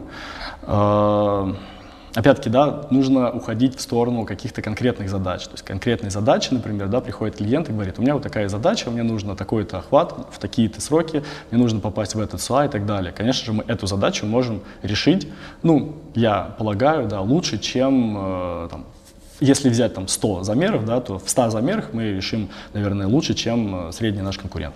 Угу. То есть, понимаешь, как бы сейчас очень сложно э, отстраиваться там от конкурентов, потому что, по сути, у всех, да, есть доступ ко всему. То есть все, угу. что можем сделать мы, могут делать и наши конкуренты. Но э, я думаю, что мы в целом э, за счет того, что ну, большая компания, да, и большая, больше продуктов, можем э, создавать большее количество разных каких-то э, ну, каких технологий, да, каких-то фишечек. Они не обязательно должны быть про э, технологии таргетирования, да, это может быть то, что повышает сервис, то, что повышает удобство аналитики, то, что повышает, ну, я не знаю, в целом пользовательский опыт. Угу. А если минусы компании? Ну, не каких-то конкретных продуктов, а вот таких, каких-то, может быть, глобальных, над которыми вы работаете или планируете работать? Можешь назвать что-нибудь? В, в чем вы плохи? Ну, в чем тут тоже нужно, наверное, разделить, в чем мы плохи э, относительно конкурентов, либо в чем мы плохи в целом как... Не, давай, давай в целом. Не относительно конкурентов, а вот именно в внутри. Целом, в целом как бизнес, да? Угу. Угу. Интересный, интересный вопрос. Ну, слушай, наверное, э, я не могу вот так вот сказать, да, относительно, опять-таки, да, других. Вот то, над чем мы сейчас работаем, это усиляем продуктовую экспертизу. Да, потому что компания в какой-то момент она росла, да, э, и потом ну, мы, мы очень быстро выросли за последние два года. Э, и мы понимаем, что очень мало у нас продуктовой экспертизы, я имею в виду очень мало людей, которые могут это все менеджерить. А mm-hmm. компонентов, которые нужно менеджерить, очень много. Эм, в целом вообще менедж, мен, менеджерский слой да, в компании. То есть когда компания очень быстро растет, опять-таки мы сталкиваемся с тем, что кто-то очень хорошо какую-то э, команду холдил да, в течение большого какого-то времени, а потом как бы да, раз и как бы выросли. И экспертиза этого человека уже не позволяет да, так же быстро э, меняться под управлением большего количества людей, да, и видоизменять как-то э, работу внутри своих отделов. Поэтому э, у нас сейчас очень большие, ну, глобально у нас самые большие проблемы, это, это проблемы, наверное, менеджмента. Угу. Прикольная мысль про рост менеджера. А сколько у вас сейчас человек? Сколько офисов? 180. 180. Это в России или вообще Нет, в целом? Это, это в целом всего. А сколько у вас офисов? Офисов, э, вот прям чтобы физически, да, там ходил. Ну, сейчас же, по сути, там mm-hmm. офис, у нас, например, в Индии работает 15 человек, но у нас нет офиса. То есть они все, ну да, есть там, например, мы выделяем э, точно так же на коворкинг, выделяем э, там средства, если кому необходимо. Uh-huh. Э, но если говорить опять-таки про ту же самую Индию, то там пять крупных э, частей да, Индии, где находятся сотрудники, и в каждой из этих частей работает там по 2-3 человека. Вот. Ну, mm-hmm. может быть, где-то больше в Мумбаи, да, где-то там меньше там, в Мангалоре. Ну, короче, э, так вот сказать, что вот мы, я, да, когда вот сам считаю офисами, получается не, так, не, не так-то много. Ну, лучше, лучше странами посчитать. То есть, mm-hmm. если странами считать, то у нас Германия сотрудники работают, Польша, Украина, Россия, Индия, Индонезия, Сингапур, Таиланд, Новая Зеландия. Э, по-моему, еще... Я, я могу еще, э, конечно, забыть про кого-то, кто к нам там присоединился, может быть, недавно, но это может быть кто-то еще в Европе, это еще может быть в Латинской Америке. Угу. Это ребята, команда, которая продает и работает на тот рынок, на той стране, если они из другой страны. То есть из Индии они работают чисто на Индию. Да. Угу. А по какому принципу ты набираешь там команду? То есть ты закрепляешь там партнера, это какая-то продажа франшизы, или вы просто набираете там ребят? Нет, это исключительно наши, сотруд... наши собственные сотрудники. Угу. То есть, со, всеми да, мы пробовали через партнерские какие-то продажи делать, э, выходы в другие страны. На самом деле это очень, ну, либо у нас не получалось, э, то есть мы пробовали несколько раз, да, то есть это было несколько подходов. Э, либо, либо просто это, вот для нашего типа компании это не очень хорошо подходит. Вот поэтому мы сейчас в каждую страну, в которую мы выходим, мы обязательно ищем там местного человека, который знает э, местный рынок, знает, э, ну, имеет какие-то управленческие качества, ну, грубо говоря, имеет опыт с рекламой, значит, такой программатик и так далее и тому подобное. То есть э, все начинаем так с country-менеджеров. Mm-hmm. На самом деле мы пробовали разные какие-то подходы, вот, могу просто, если интересно, могу как бы рассказать про эти подходы да, и то, что, например, сейчас у нас, в идее. Мы пробовали просто, да, там, нанять э, там, одного человека в стране, да, чтобы он, он что-то начал делать. Uh-huh. Вот, это так мы делали в Германии. У нас это не получилось. На самом деле не факт, что не получилось из-за того, что мы наняли одного человека, а просто как бы, да, Германия довольно-таки тяжелый рынок, там очень медленные процессы, и емкость одного сотрудника, она очень низкая. То есть один человек в России может делать там в пять раз больше дел, да, чем там сотрудник в Германии. Ладно, не в пять, в два. Это вот. только Германия или в целом про Европу? Я, ну, в Гер... Давай, пусть, пусть, пусть это будет про Германию, потому что дальше уже э, у меня нет экспертизы. Вот, когда мы выходили в Индию, мы поставили себе такую гипотезу, ну, то есть мы выдвинули гипотезу, что давайте сразу брать команду. То есть все, пришел, находим кантри-менеджера, и сразу как бы у него задача первая, это не пойти продавать куда-то, да, а сразу набирать сотрудников. Uh-huh. Вот с Индией это получилось, то есть мы где-то в течение двух месяцев набрали команду из пяти человек, ну и, грубо говоря, уже на базе, ну это в основном, конечно же, отдел продаж и э, аккаунты.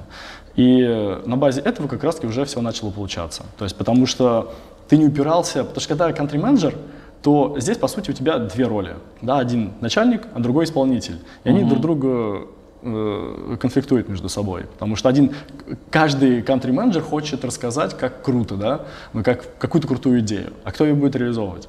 Это примерно то же самое, что, например, я сейчас всегда думал, вот я сейчас окажусь один, и что я буду делать? Ничего, я ничего не умею делать. Я уже там за многие годы растерял какие-то навыки в операционной какой-то деятельности. Вот. И вот подобным, подобным подходом мы э, там открывали еще и Индонезию. Э, где-то еще, где, что еще?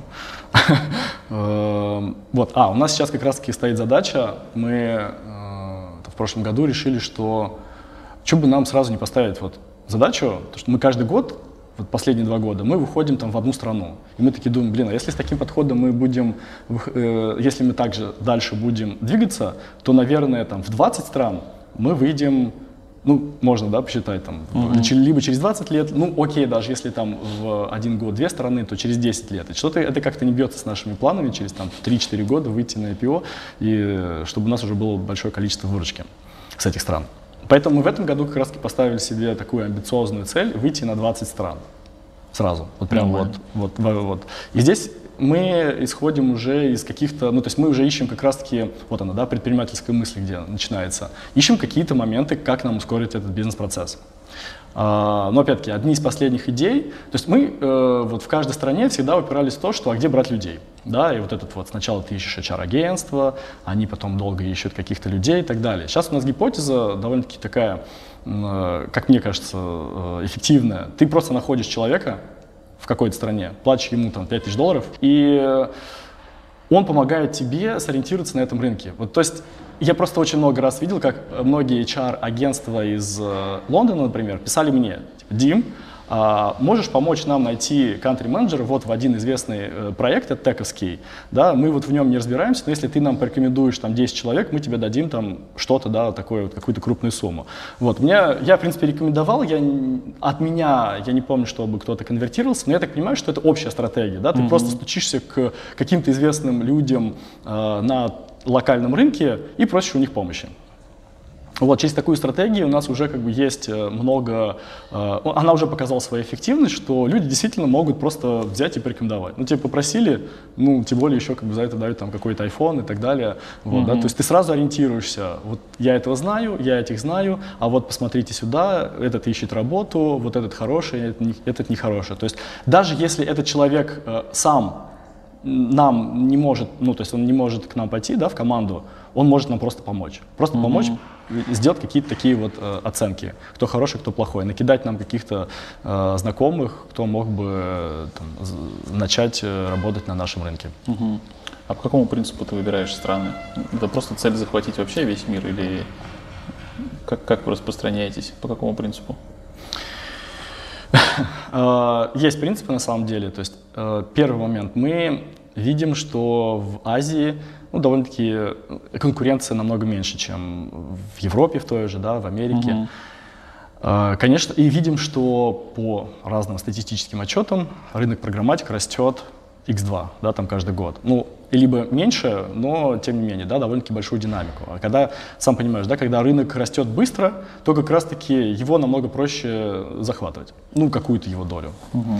Да, и уже потом вместе с этой долей расти. Окей, пусть это будет там не самые большие продажи да, там в, в течение первого года, там, может быть, да, там около 100 тысяч долларов, но ты понимаешь, что за счет того, что он быстро растет, плюс и ты еще как бы туда постоянно подкидываешь, там, через там 2-3 года он может дорасти там до там 500 тысяч долларов в месяц, я имею в виду про бюджеты, да, до миллиона, ну, то есть, э, э, поэтому Азия для нас сейчас такой э, сегмент, куда мы э, то есть как раз-таки мы в Индонезии открыли сейчас э, офисы, мы будем инвестировать, э, скорее всего, в Таиланд, в Филиппины, Малайзию, Сингапур. Ну, на самом деле нет, скорее в Сингапур не пойдем, потому что там ну, э, мало, мало инвентаря, э, если так коротко. Корея, Япония.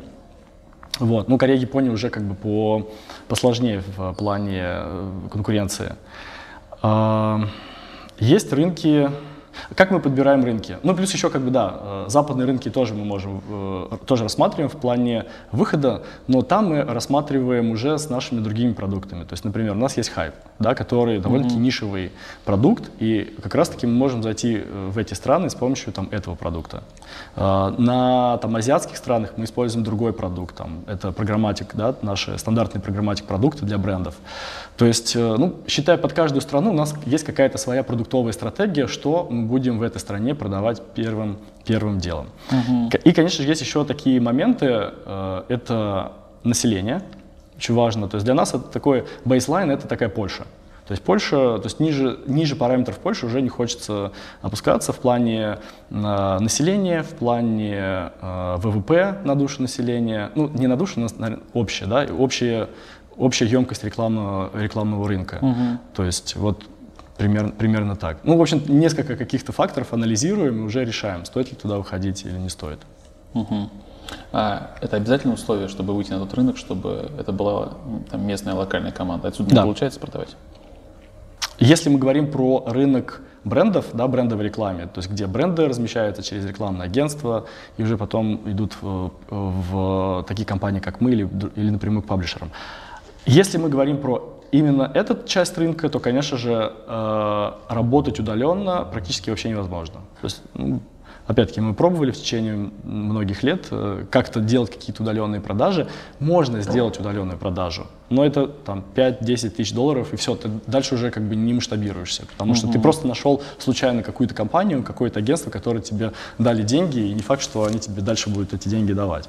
Вот поэтому, конечно же, локальная компания — это локальная команда, на рынке это обязательное вообще условие для того, чтобы работать на этом рынке. Угу. Чисто юридически интересный вопрос. Вы там открываете юрлица да. в каждой стране? Да. Угу. А какая страна самая успешная, не знаю, по прибыльности? Ну, наверное, сейчас э, Польша самая, наверное, прибыльная. Потому что ну, Польша, по сути, это, это первая страна, в которой у нас получилось э, э, запуститься, да, набрать команду. Вот. Первая, в смысле... Первая страна, куда мы вообще вышли, вот, mm. и у нас получилось. Mm-hmm. Поэтому все-таки тут очень важный момент, что с каждым годом все равно ты все больше и больше проникаешь на рынок. То есть, э, да, ты э, выходишь на рынок, да, и у тебя сразу, естественно, не будет там, э, там каких-то космических показателей. Там. Угу. Я смотрел твое выступление, у тебя там было как раз в планах выйти в Азию. А вы уже вышли в Азию или да. все еще в планах? Ну вот, э, Индия, Индонезия. Угу. Есть в Сингапуре сотрудники. Ну, в Сингапуре это скорее ну, просто сотрудники. Я на сайте не нашел у вас вообще ни одного прайса, упоминания вообще ни одной цены, ни одной цифры. Это вообще какая, в принципе, модель подписочная или вы, ну, как, как вы работаете? Или там в каждом продукте свое?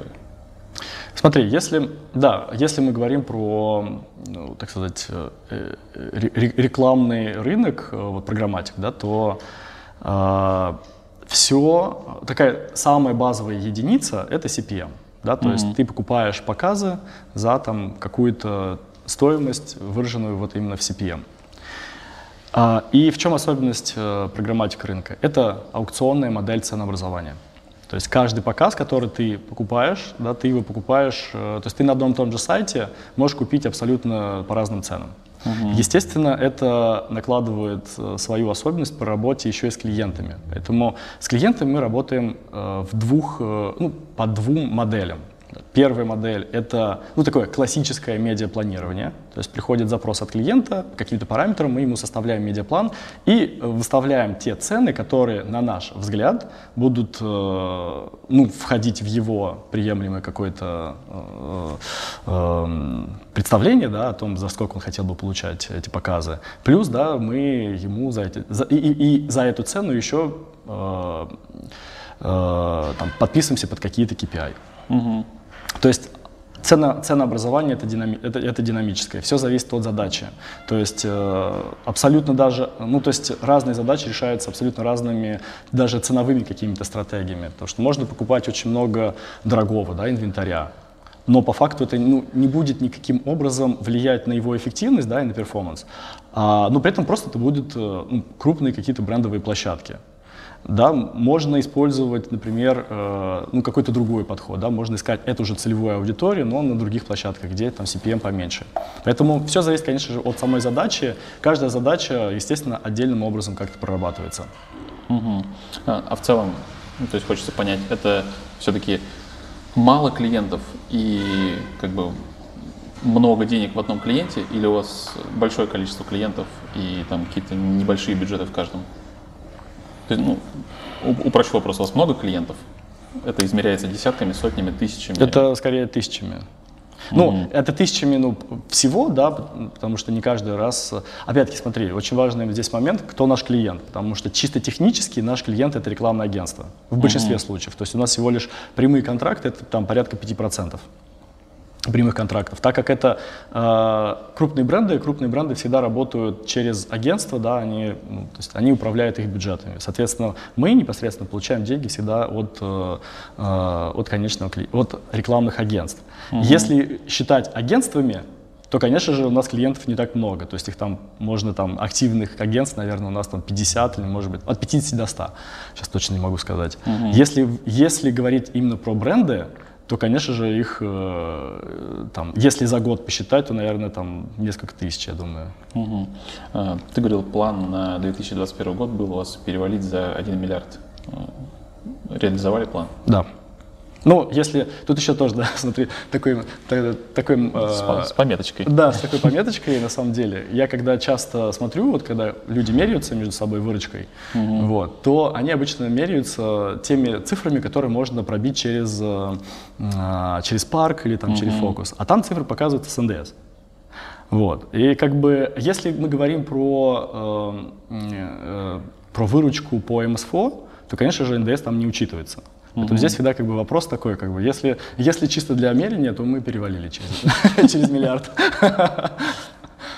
Сколько из этого прибыль? Какая вообще средняя рентабельность этого дела?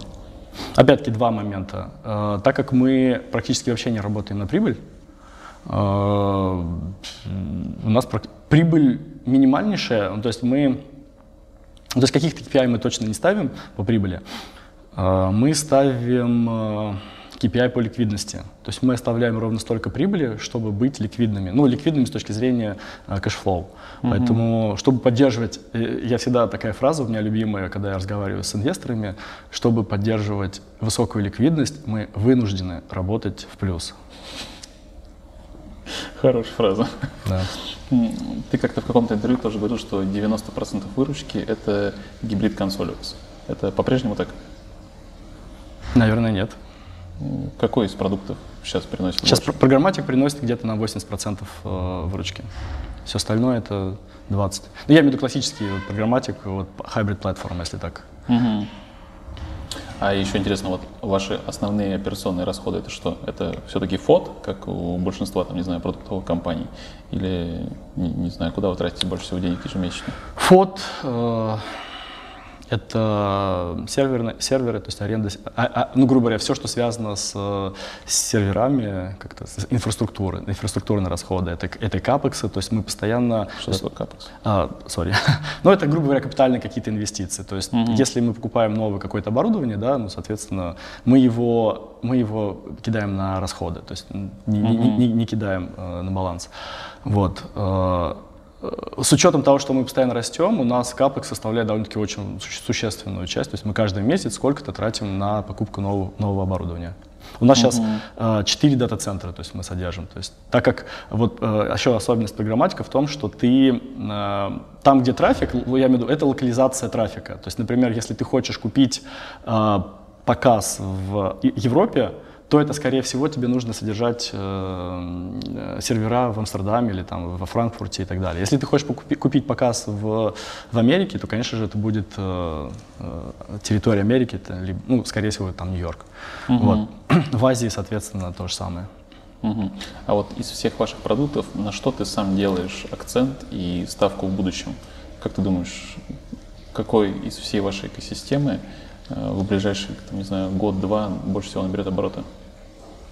Ну, лично мои такие, э, лично мое видение это, э, это хайп, то есть это мобильный DSP, угу. э, потому что у него есть неплохие, во-первых, он хорошо действительно перформит, да, performance-продукты на любом, в любом сегменте рынка, конечно же, приносят э, много-много выручки. Единственное, что там, конечно, маржинальность намного меньше. Э, Плюс этот продукт очень, ну, он больше подходит под то, чтобы его запускать на Tier 1 рынках. Угу. То есть с классическим программатиком для брендов мы уже как бы не конкурентоспособны в, там, в Европе и в США. Угу. А насколько этот рынок зависит от э, вот этих больших игроков, там типа Гугла, Яндекса и прочих? От их, не знаю, там э, алгоритмов, э, вообще действий каких-то там с этого дня там Никак. Они, они э, если мы говорим именно про, э, не про их часть, да, то есть, а, ну, в принципе, Google и Яндекс участвуют, да, в, э, на том же самом рынке, да, в той же самой экосистеме. Они полноправные участники этой экосистемы, этой системы. Они mm-hmm. вообще никак не влияют на ход каких-то событий, кроме, наверное, Гугла. То есть Google влияет на то, что, вот, наверное, слышали, да, про, на отмену кук. Угу. Да, отмена КУК очень сильно влияет на нашу отрасль, потому что э, э, таргетинги на основе идентификатора, ну, это 80%, э, 80% наверное, всех, э, ну, так сказать, да, рекламных кампаний. Угу. И, конечно же, это будет большой, большой удар по индустрии, но я не думаю, что там сильно как-то... Он, он конечно же, каким-то образом повлияет, но Э, не думаю, что совсем все сломается. Во-первых, как бы сам Google находится на этом рынке, да, и сам Google точно так же э, на него будет распространяться этот эффект. И я думаю, что они точно понимают, что э, там други, другой подход, да, использование э, других типов таргетингов, да, он не менее эффективен, ну, или там, может быть, чуть менее эффективен, но с точки зрения финансовых каких-то показателей, я думаю, что не так сильно там, будет влиять.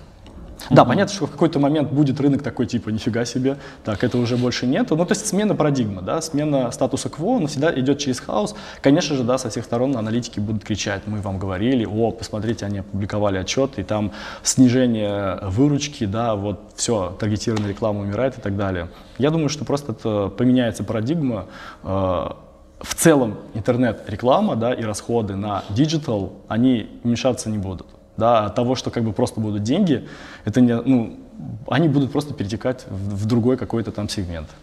Угу. А, читал, что многие программатик компании купили какие-то большие игроки. Угу. У тебя были какие-то предложения? Конечно. Так уверенно сказал, конечно, как будто их у тебя очень много. Ну, на протяжении вот всей нашей истории, там, начиная там, с 2014 года, постоянно кто-то приходит, постоянно кто-то приходит с предложениями, типа, давайте мы вас купим, давайте мы вас что-нибудь как-то там начнем работать и так далее. Это, почему, это, почему ни, ни разу не согласился? Мы, во-первых, очень много раз входили в переговоры, и очень много раз эти переговоры куда-то исчезали. Ну, то есть, либо, может быть, из-за пассивных действий с нашей стороны, либо из-за того, что изначально э, вот э, я ни разу не сталкивался с тем, как это происходит на Западе, но в России это происходит на самом деле, мне кажется, все-таки это ты должен куда-то идти продавать. А так как mm-hmm. я никогда не старался сам идти куда-то продавать, а те люди, которые заходили к нам, они, ну, менеджеры среднего звена, да, там работают в большой компании, и, во-первых, и они там потом оказываются, они работают уже в другом месте, либо у них там внутри какие-то процессы поменялись и, и, и так далее. Мне на самом деле вот из- из-за этого как раз-таки не всегда хотелось э, идти в какие-то такие истории. Ну и плюс есть, э, у меня есть четкое как бы видение того, что э, я вижу э, развитие нашей компании, э, какое оно. И мне не очень нравится э, вот эта версия, что нас покупает условный какой-нибудь МТС да, или какой-нибудь крупный банк в России, да, потому что мы уже не российская компания, мы уже не можем им продать э, компанию в том виде, в котором она есть. Да, придется как-то делить, как это mm-hmm. произошло с GetIntent, да, потому что разделили компанию на две части, российскую часть да, там, купили и оставшуюся часть тоже куда-то продали. Вот мне, это не очень, мне, мне это не очень нравится, так скажем. Mm-hmm. Ну и плюс чеки. Чеки, вот, не такие, чтобы прям э, можно было бы гордиться. Не, это, это, безусловно, огромные деньги. То есть последние сделки, которые там наши конкуренты проводили, ну, по оценке там в полтора герда. Ну, нормальные деньги, да, в принципе, uh-huh. там 10 лет поработал, особенно если у тебя не было никаких-то капиталов, но ну, это реально очень большие деньги. Но если ты смотришь на сделки каких-нибудь маленьких стартапов в Силиконовой долине, и ты видишь, что там просто ты еще пока просто придумал, а ты уже э, по оценке 10 миллионов идешь. Просто ты еще ничего не сделал, ты просто вот у тебя есть идея очень крутая, uh-huh. вот, а ты уже 10 миллионов. В следующий раунд сделал, ты уже 50 миллионов. Вот. Э, есть все-таки некая такая э, амбиция, что ли, да, вот, о чем бы не, чем мы хуже? Угу. Давайте мы тоже как-то сделаем так, э, построим компанию, чтобы ну, оцениваться ну, не как российский актив. Ну а в целом, если бы предложили нормальные в твоем понимании деньги, продал бы компанию? Конечно. Это нормальный путь развития? Да. Чем бы занимался? Делал что-то похожее? Нет, ну, я, я думаю, что э, я бы точно там не ушел бы на пенсию. То есть, ну, у меня, у меня постоянно очень много идей, я сам себя даже торможу, скорее, скорее угу. даже так. Там. Сейчас вообще, кстати, много говорят про эти M&A сделки. Угу. Вы сами покупали какие-нибудь компании? Мы сами нет. Есть вообще, может быть, в планах? Есть, э, так скажем, некие, э, некие ну, так, э, идеи да, э, по развитию компании. То есть мы сейчас как раз-таки с нашими партнерами, да, с нашим менеджментом все-таки думаем на тем того, как бы, наверное, уже мало наших средств, да, и наших средств уже не хватает на такой, такой быстрый, на такой быстрый рост. И мы все-таки думаем, что э, там, впустить инвестора к себе. Угу. И в рамках как раз-таки э, сделки, да, ну, потенциальной сделки, да, если бы мы ее провели, то мы бы, скорее всего, посмотрели бы на какие-то э, компании, которые мы могли бы купить, которые бы дали бы нам сразу бы какой-то быстрый рост в том или ином регионе, либо в какой-то части из наших продуктов. Такой вариант мы рассматриваем. Угу. Ну, в последнее время много вообще в целом говорят про консолидацию рынка. Угу. Как думаешь, ну, согласен с этим? Все, все идет к какому-то более-менее э, укрупнению и так больших игроков? В какой? В рекламной среде? Да, да, вообще в целом. Ну, да, особенно, ну, и мы же тоже, я уже рассказывал, uh да, наверное, э, что мы тоже проходили вот этот M&A, у нас он просто не получился, uh вот. Это как раз-таки было из-за того, что а, уже, да, то есть ты медленнее растешь на российском рынке, хотя на самом деле после того, как мы вышли из этой сделки, да, из сделки M&A, мы выросли, мы, мы, мы кратно выросли, и мы поняли, что мы очень, опять-таки, да, глубоко ошибались тем, что как бы мы нам все сложнее и сложнее расти. На самом деле, как раз-таки, когда происходит э, схлопывание рынка, да, и, э, количество, уже э, вхождение в этот рынок, он сильно увеличивается, то и, и уменьшается количество конкурентов. Потому что на самом деле, когда наших конкурентов кто-то покупает, я имею в виду из, э, из каких-то крупных компаний, mm-hmm. на самом деле мы сидим и мы, во-первых, искренне рады за их основателей, за то, что они откашились. Ну и мы искренне рады за то, что у нас как бы минус один, э, минус один конкурент. Потому что, как правило, э, эти компании переходят в такую... Э, не то чтобы в стагнацию, да, они переформатируются под какую-то внутреннюю цель, да, какой-то корпорации. Угу. Оттуда уходит менеджмент.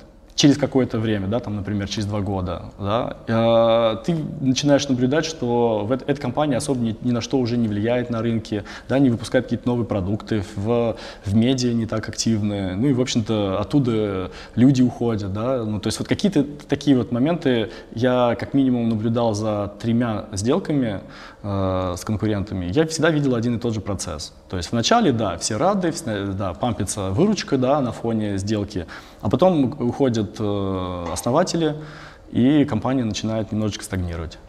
Угу. Слушай, а какую роль ты вообще занимаешь в компании? Что ты делаешь? Ничего. Вот, на самом деле, да, кстати, очень интересный момент, что я вот в компании вообще ничего не делаю. Ну, то есть вот, вот от слова совсем. Ну, то есть я не, у меня нет такого, что на мне завязаны какие-то бизнес-процессы. Угу. Это, конечно же, это не означает, что я вообще не, ну, как сказать, то есть в базе я ничего не делаю. Но, но когда я вижу какую-то для себя задачу, да, я, естественно, я сразу начинаю как бы э, копать в нее, да, я сразу начинаю собирать э, там совещания и так далее. В целом моя задача, она такая, ну, я ее не знаю, так, э, знаешь, в мышце есть фасция. Сейчас mm-hmm. в анатомию уйдем, да. Вот, то есть я выполняю такую роль фасции, да, то есть я невидимый такой слой, да, который окружает вот эту мы- мышцу и выполняет очень много разных каких-то функций. Вот, моя задача это как раз-таки э, прокачивать менеджмент. То есть, э, а прокачивание менеджмента, наоборот, о, а, происходит за счет того, что ты больше делегируешь. То есть, получается, mm-hmm. ты меньше делаешь операционки, ну и этим же действием э, ты э, позволяешь э, своим э, менеджерам расти, да, совершая какие-то ошибки, совершая какие-то, ну, получая какой-то опыт. Конечно же, я больше, ну то есть есть же такой момент, я наблюдаю, да, то есть нет того, что uh-huh. я бы, например, не знал бы, что происходит в компании. И за счет того, что я просто наблюдаю, да, в пассивном каком-то режиме, я могу, ну, Точнее, как бы я в пассивном режиме наблюдаю, но я могу подключиться к каким-то моментам, если я вижу, что процессы, ну, что-то как-то не туда идут. Вот, поэтому а, вот, роль, она больше именно такая, то есть я э, лидер, э, я э, стараюсь окружить себя лидерами, да, то есть моя задача как раз-таки сформировать подобных себе лидеров, потому что уже ну, в большой компании по-другому уже невозможно. Невозможно сидеть на капитанском мостике да, и постоянно что-то, вот какие-то задачи раздавать, потому что просто времени нету. То есть угу. у, у СИУ как бы 8 часов, но ну, это три созвона. Да, ты три созвона в день можешь провести каких-то, ну это очень мало. Угу. Слушай, еще такой э, дурацкий вопрос, типа, кем ты себя видишь через три года? Я имею в виду, знаешь, вообще, там, не знаю, все, ты продал компанию, либо ты там в другой стране, mm-hmm. там, не знаю, какая-то твоя роль, местоположение и вообще чем ты занимаешься? Я думаю, что, ну вот, э, опять-таки, да, я несколько вариантов рассматриваю. Я, в принципе, великолепно могу продолжать, то есть если мы выйдем на IPO, к примеру, да, то я могу великолепно продолжать как бы роль э, там, лидера этой компании, там, ну, столько, сколько это необходимо. Я комфортно чувствую, да, у меня нет какого-то вот этого, типа, я, я выгорел или там еще что-то, Uh, тем более все-таки да, новые задачи, новые какие то есть это все равно будет сопровождаться каким-то изменением и окружающего тебя да, мира, да, скорее всего, и переезд какой-то, да, может быть, в другую страну, в другое какое-то место. Но, в общем-то, жизнь может поменяться, окружающая тебя, да, реальность, она может очень сильно поменяться, да, вот если э, поставленные цели будут достигнуты. А, в целом каких-то вот задач я себе вот ну, не ставлю, да, к, к, чему там я иду. Ну, к чему, к чему, к чему приду, тому и приду. Я сейчас, сейчас я скорее больше наслаждаюсь, стараюсь наслаждаться процессом. Это, опять-таки, это скорее осознанный момент, потому что в начале пути, да, предприниматели, достигаторы, да, они чувствуют себя только через достижение mm-hmm. каких-то результатов и загоняют себя в, вот, в, кстати, в психологически не очень комфортное состояние. Когда ты наслаждаешься процессом и делаешь какие-то вещи просто, которые тебе по кайфу, да, и это не означает, что ты отказываешься от э, достижения каких-то результатов, но ты все-таки на первый план ставишь некую жизнь, да, то есть ты этим занимаешься, потому что тебе это нравится. И э, вот, собственно, если так вот э, отвечать на этот вопрос, то просто, просто живу. Куда, куда вытечет, туда и вытечет. Круто. Э, вы делали гибрид конф вот последний раз в 2021 mm-hmm. году. Э, зачем проводите? Какие у нее результаты вообще? Смотри, мы изначально э, гибрид конф запускали как такой, ну, типа, пиар э, пиар-проект да, там, для нашей компании, для того, чтобы ну, построить некую коммуникацию дополнительную, показать, что вот мы крутые, да, и мы через конференцию показываем, что мы крутые, мы объединяем, мы объединяем отрасль. А, я не помню, в каком году, наверное, в 2018 году мы последний раз провели ее, потому что поняли, что уже, наверное, вот того эффекта, который мы хотели, мы уже добились, и уже непонятно, для чего ее проводить. Ну, то есть зачем? Э, причем очень много сотрудников компании вовлекалось вот в этот вот процесс э, э, организации, тем более у нас еще команда была не такая большая. И у нас mm-hmm. на тот момент были уже задачи такие глобальные, да, масштабирование и так далее. Думаю, блин, зачем заниматься вот этими местными проектами, когда можно вот сфокусироваться на других рынках, других задачах.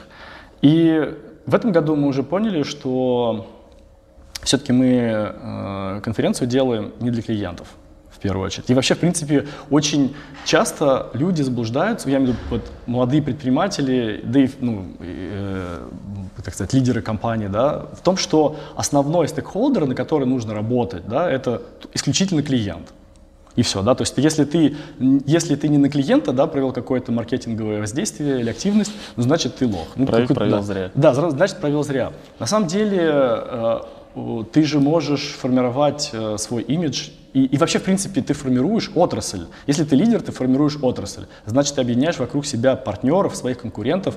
Ты, во-первых, видишь то, что другие люди делают. Э, ты как-то какие-то темы, да, то есть ты формируешь вот это вот общественное мнение. Это mm-hmm. тоже очень важный момент, потому что оттуда выходят люди и начинают что-то пилить. Мы пилим свое, конкуренты пилят свое и так далее. То есть все-таки это такой момент, который важен в первую очередь даже не для нас, как для компании, а для, для рынка в целом. Потому что когда ты становишься все больше и больше, тебя уже э, перестают э, волновать твои проблемы, только твои проблемы. Тебя еще и волнуют проблемы рынка да, то есть ты все, ты уже привязан mm-hmm. к рынку, да, то есть к его настроениям. И поэтому, конечно же, для нас сейчас эта конференция, это больше такой, ну, понятно, это не самый э, такой, да, глобальный проект на рынке, но тем не менее, это единственный, по крайней мере, проект, э, единственная площадка, на которой на профессиональном уровне обсуждаются вопросы там программатика. Угу. Сколько человек собрали в 2021 году? 300. У нас, у нас больше не помещалось. Ну, в смысле, нам, нам, нам нельзя было больше. А вы в Москве, по-моему, делаете, да? да? А почему? Почему не в Тамбове, почему Москва? Ну, наш основной рынок — это Москва. То есть угу. Тамбов все-таки, ну, сюда нужно еще приехать. Это, кстати, проблема. Да, и все-таки это, да, это все-таки профессиональный контент, и, конечно же, ну, мотивация встать куда-то поехать. Не, ну может быть и я, я могу и заблуждаться в этом плане, может быть кому-то будет интересно там приехать. Ну, Сколько стоит организовать конференцию на 300 человек в Москве? Я думаю, что порядка миллиона. Угу. В 2022 году будете делать конференцию? Я думаю, да. А, еще вот такой вопрос. А, в агентствах такое мнение бытует, что все люди, все кадры валят из агентств в продукты. Угу. А, подтверди или опровергни этот миф? Как у вас вообще с кадрами? Откуда к вам идут кадры? Слушай, наверное, есть такой момент, то что э, мы, я, вот если вообще вот в целом, да, глобально, конечно же, у нас проблем с кадрами нету. Есть самая большая проблема с кадрами у нас сейчас, как и у многих других компаний, это, это, это, это самое ядро вообще э, ядро, ядро продукта, да, это, это разработчики. Угу. Потому что рынок настолько вообще взлетел на разработчиков, конечно же, он не мог не повлиять и на наших, на наших специалистов. Опять-таки, у нас есть стратегия, что мы все-таки стараемся, несмотря на то, что мы в Тамбове, мы стараемся все-таки э, предоставлять э, условия труда там, да, в рынке. Ну, плюс-минус в рынке понятно, не по верхней его части, вот. Опять-таки, для каких-то профессий, для Тамбов, для Тамбова, да, мы кому-то и предоставляем по верху рынку. То есть у нас многие там специальности ну, зарабатывают, конечно же, намного больше, нежели чем в аналогичной компании, ну, а, аналогичная профессия, да, в, там, э, в Тамбове mm-hmm. там, человек мог бы зарабатывать. Вот. А, что касается перетекания кадров из агентств в продуктовые, Ну, да, есть, есть такое. Ну, потому что формируются новые профессии. Вот человек работает в агентстве, да, он набрался какой-то экспертизы. Конечно же, он эту экспертизу дальше может использовать уже как а, менеджер, да, в, в агентской какой-то, да, сфере. А может уже экспертизу у- использовать как, эм, как именно в продукт-менеджменте. И, конечно же, многие думают, что, наверное, в, про- в продукты пойти э, намного как-то лучше для их карьер. Мгм. А как дела вообще с кадрами в Тамбове? Насколько сложно вы закрываете вакансии? Эм, Сложно, но не, не могу сказать, что прям как-то как невозможно. У нас здесь стратегия в Тамбове, что, э, ну, естественно, через джуниоров. Мгм. Основные вакансии здесь какие есть у нас? Мы собираем аккаунт-менеджеров, мы собираем э, медиа-байеров, э, в меньш- ну, маркетолог- маркетологи тоже здесь есть. Ну, во-первых, в принципе, digital-профессии становятся популярными. И уже мы видим, что многие люди, которые к нам приходят, они уже, у них есть какой-то, ну, какой-то минималь- минимальный набор э, скиллов. Э, ну, вообще, в целом, все равно, да, это через, че- стратегия через джуниоров. То есть мы в Тамбове нанимаем, там, в большинстве случаев, это джуниоры. Мгм. А в Тамбове есть где учиться digital профессиям? Ну, есть, есть университеты. Digital профессии, ну, ну, если, если отвечать просто, да, бинарно, да, есть. Если, если копнуть глубже, то нет. Все компании, которые в Тамбове, IT-компании, которые существуют, а, они, у, у всех э, стратегия — это на- найм сотрудника по его каким-то интеллектуальным составляющим, по каким-то софт-скиллам, и уже в дальнейшем да, ты внутри формируешь некий инкубатор, да, некий акселератор, где люди растут, либо не растут.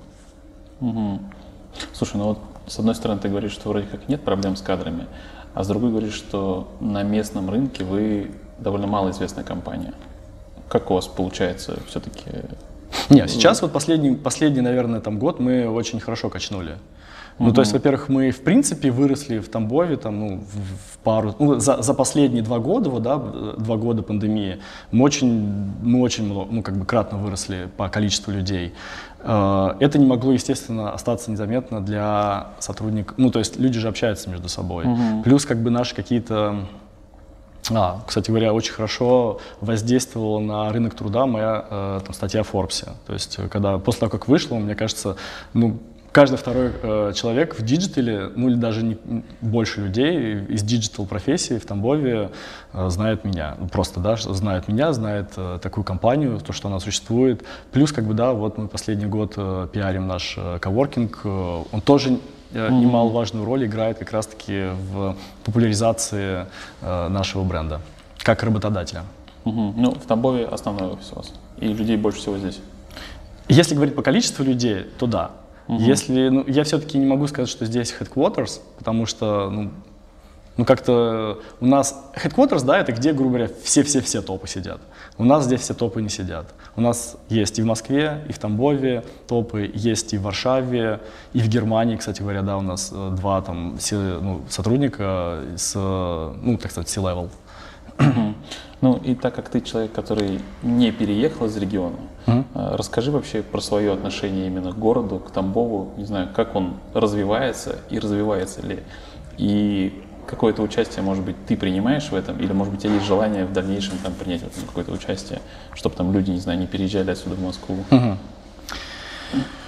Так, ну, наверное, какое-то влияние я оказываю на местный рынок просто самим фактом существования компании. Да? То есть все-таки э, люди могут не уезжать, да, могут ну, начать как минимум карьеру здесь. И, кстати говоря, да, немаловажный фактор, что люди, которые уходят из гибрида, как правило, они уходят не в минус, да, они уходят в плюс. То есть Мгм. не, не так, что да, там ушли вот, э, я не знаю, там, из гибрида вот в какую-то местную компанию. Да, это, это обычно всегда какой-то рост. То есть э, и наличие гибрида в резюме очень положительно влияет там, ну, пр- практически на любого сотрудника, который, там, ну, с которым мы так или иначе поддерживаем отношения, да, и мы знаем, как, как эти интервью э, с ним проходили. Вот. Как мне хотелось бы влиять? На самом деле, да, есть такое, м, есть такое желание, ну, в целом как-то влиять, да, на развитие города, но в целом город, конечно же, стагнирует. Вот стагнирует во всех компонентах. Многое того, что даже было там 10 лет назад, просто не, просто не существует. Да? У нас в, в городе нету дискотек, ну, грубо говоря, нет, нет ночных клубов, mm-hmm. нет каких-то вот, э, я не знаю, много каких я даже вот сейчас не могу вот быстро вспомнить, но просто общее ощущение, что в городе все схлопнулось, да, вот в плане вот сервиса. Mm-hmm. Может быть, это из-за того, что люди в целом, да, не все же работают в IT-компаниях, э, в целом люди меньше зарабатывают. Это, ну, я думаю, это сто процентов. Э, отток кадров, опять-таки, да, в целом. То есть все люди, которые здесь не могут найти себе применение, они все уезжают. И в результате получается, что, ну, я не могу, я не могу сказать, что, грубо говоря, э, город как-то развивается в положительную сторону, да. Вот если mm-hmm. взять вот метрики какие-то здесь сейчас, там, ВРП или еще что-то.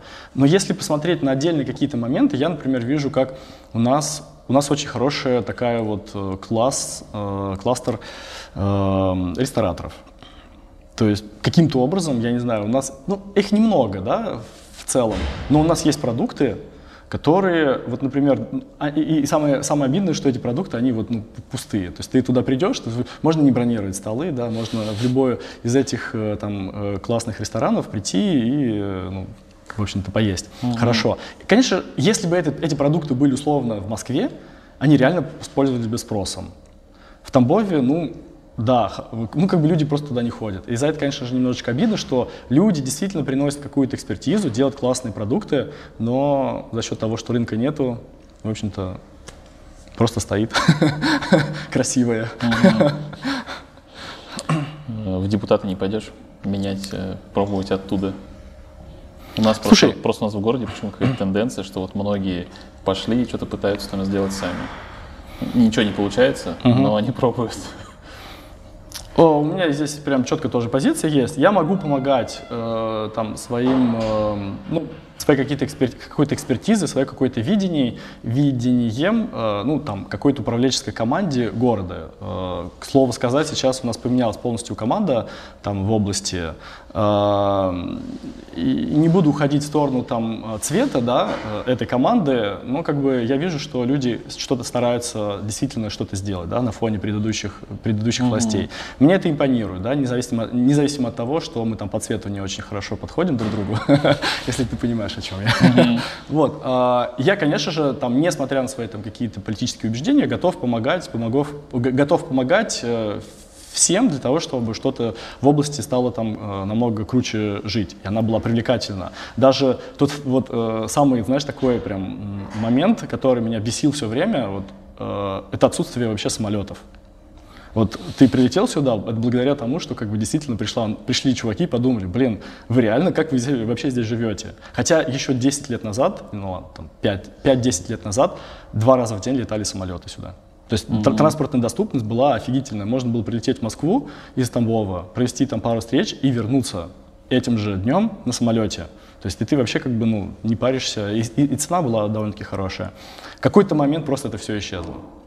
И ну, вообще как бы транспортная доступность, она просто вообще как будто бы 400 километров до Москвы, там полчаса полета, но невозможно вообще угу. добраться. У меня вот сейчас родился еще один вопрос. Э, так как ты, можно сказать, что международный предприниматель, э, насколько комфортно в России вести бизнес? Такой именно легальный белый бизнес. Ну, как ты думаешь, как у нас с этим? То есть условно, если тебя сейчас угу. обнулить и сказать тебе, что ты можешь в любой стране вот сейчас начать э, открыть свое первое юрлицо и вести бизнес. Смотри, в целом в России именно ну, с точки зрения условий ведения бизнеса они ничем не хуже, чем в любых других, с точки зрения параметров каких-то. Угу. Вот.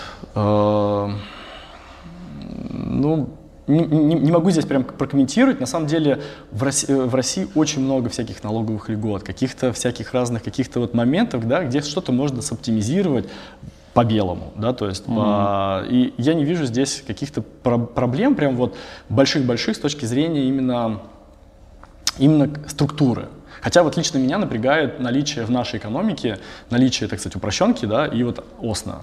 Они mm-hmm. просто конфликтуют между собой, да, и в какой-то момент ты, например, да, ты такой, ты, ты упрощен, упрощенец, и у тебя вся бизнес-модель работает вот по таким моментам. Потом, бац, ты, ты уже теряешь эту возможность, ты должен работать уже по каким-то другим, и там совершенно другая, по-другому экономика складывается.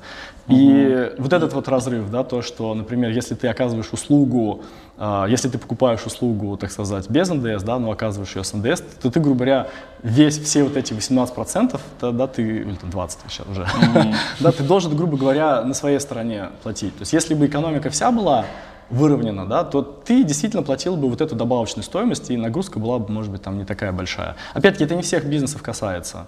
В, в нашем случае да, мы довольно-таки чувствительны в этом плане, э, потому что мы очень много покупаем там без НДС, да, при этом платим с НДС. Угу. И э, в этом плане, конечно же, там не очень удобно, но, опять-таки, я лично убежден, вот, я, вот прям, что если ты, если ты, э, у тебя крутой бизнес, да, он должен работать в любых условиях.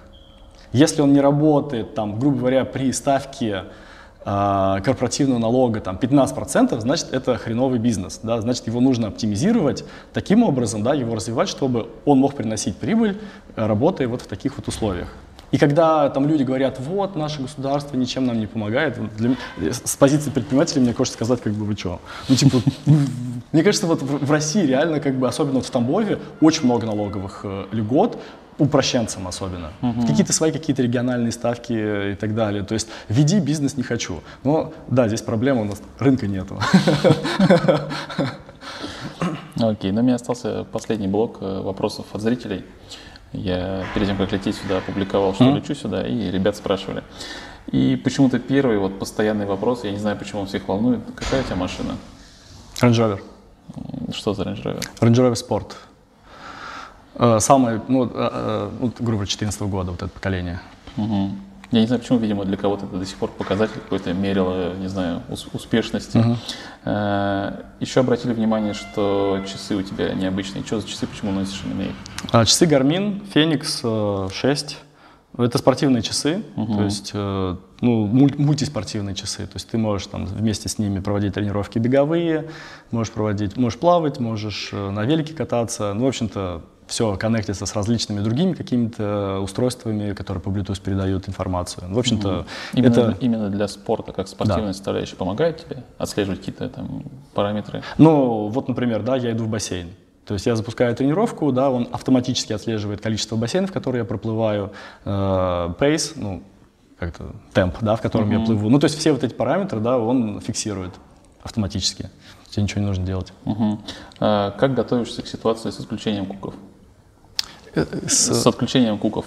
А, ну, с отключением... частично ответил уже, но да, здесь, прям план. Э, здесь прям два таких э, направления. То есть первое, вся отрасль, она идет в сторону того, что меняется парадигма ID-based, да, это на основе идентификаторов, да, таргетинги, mm-hmm. в сторону contextual-based.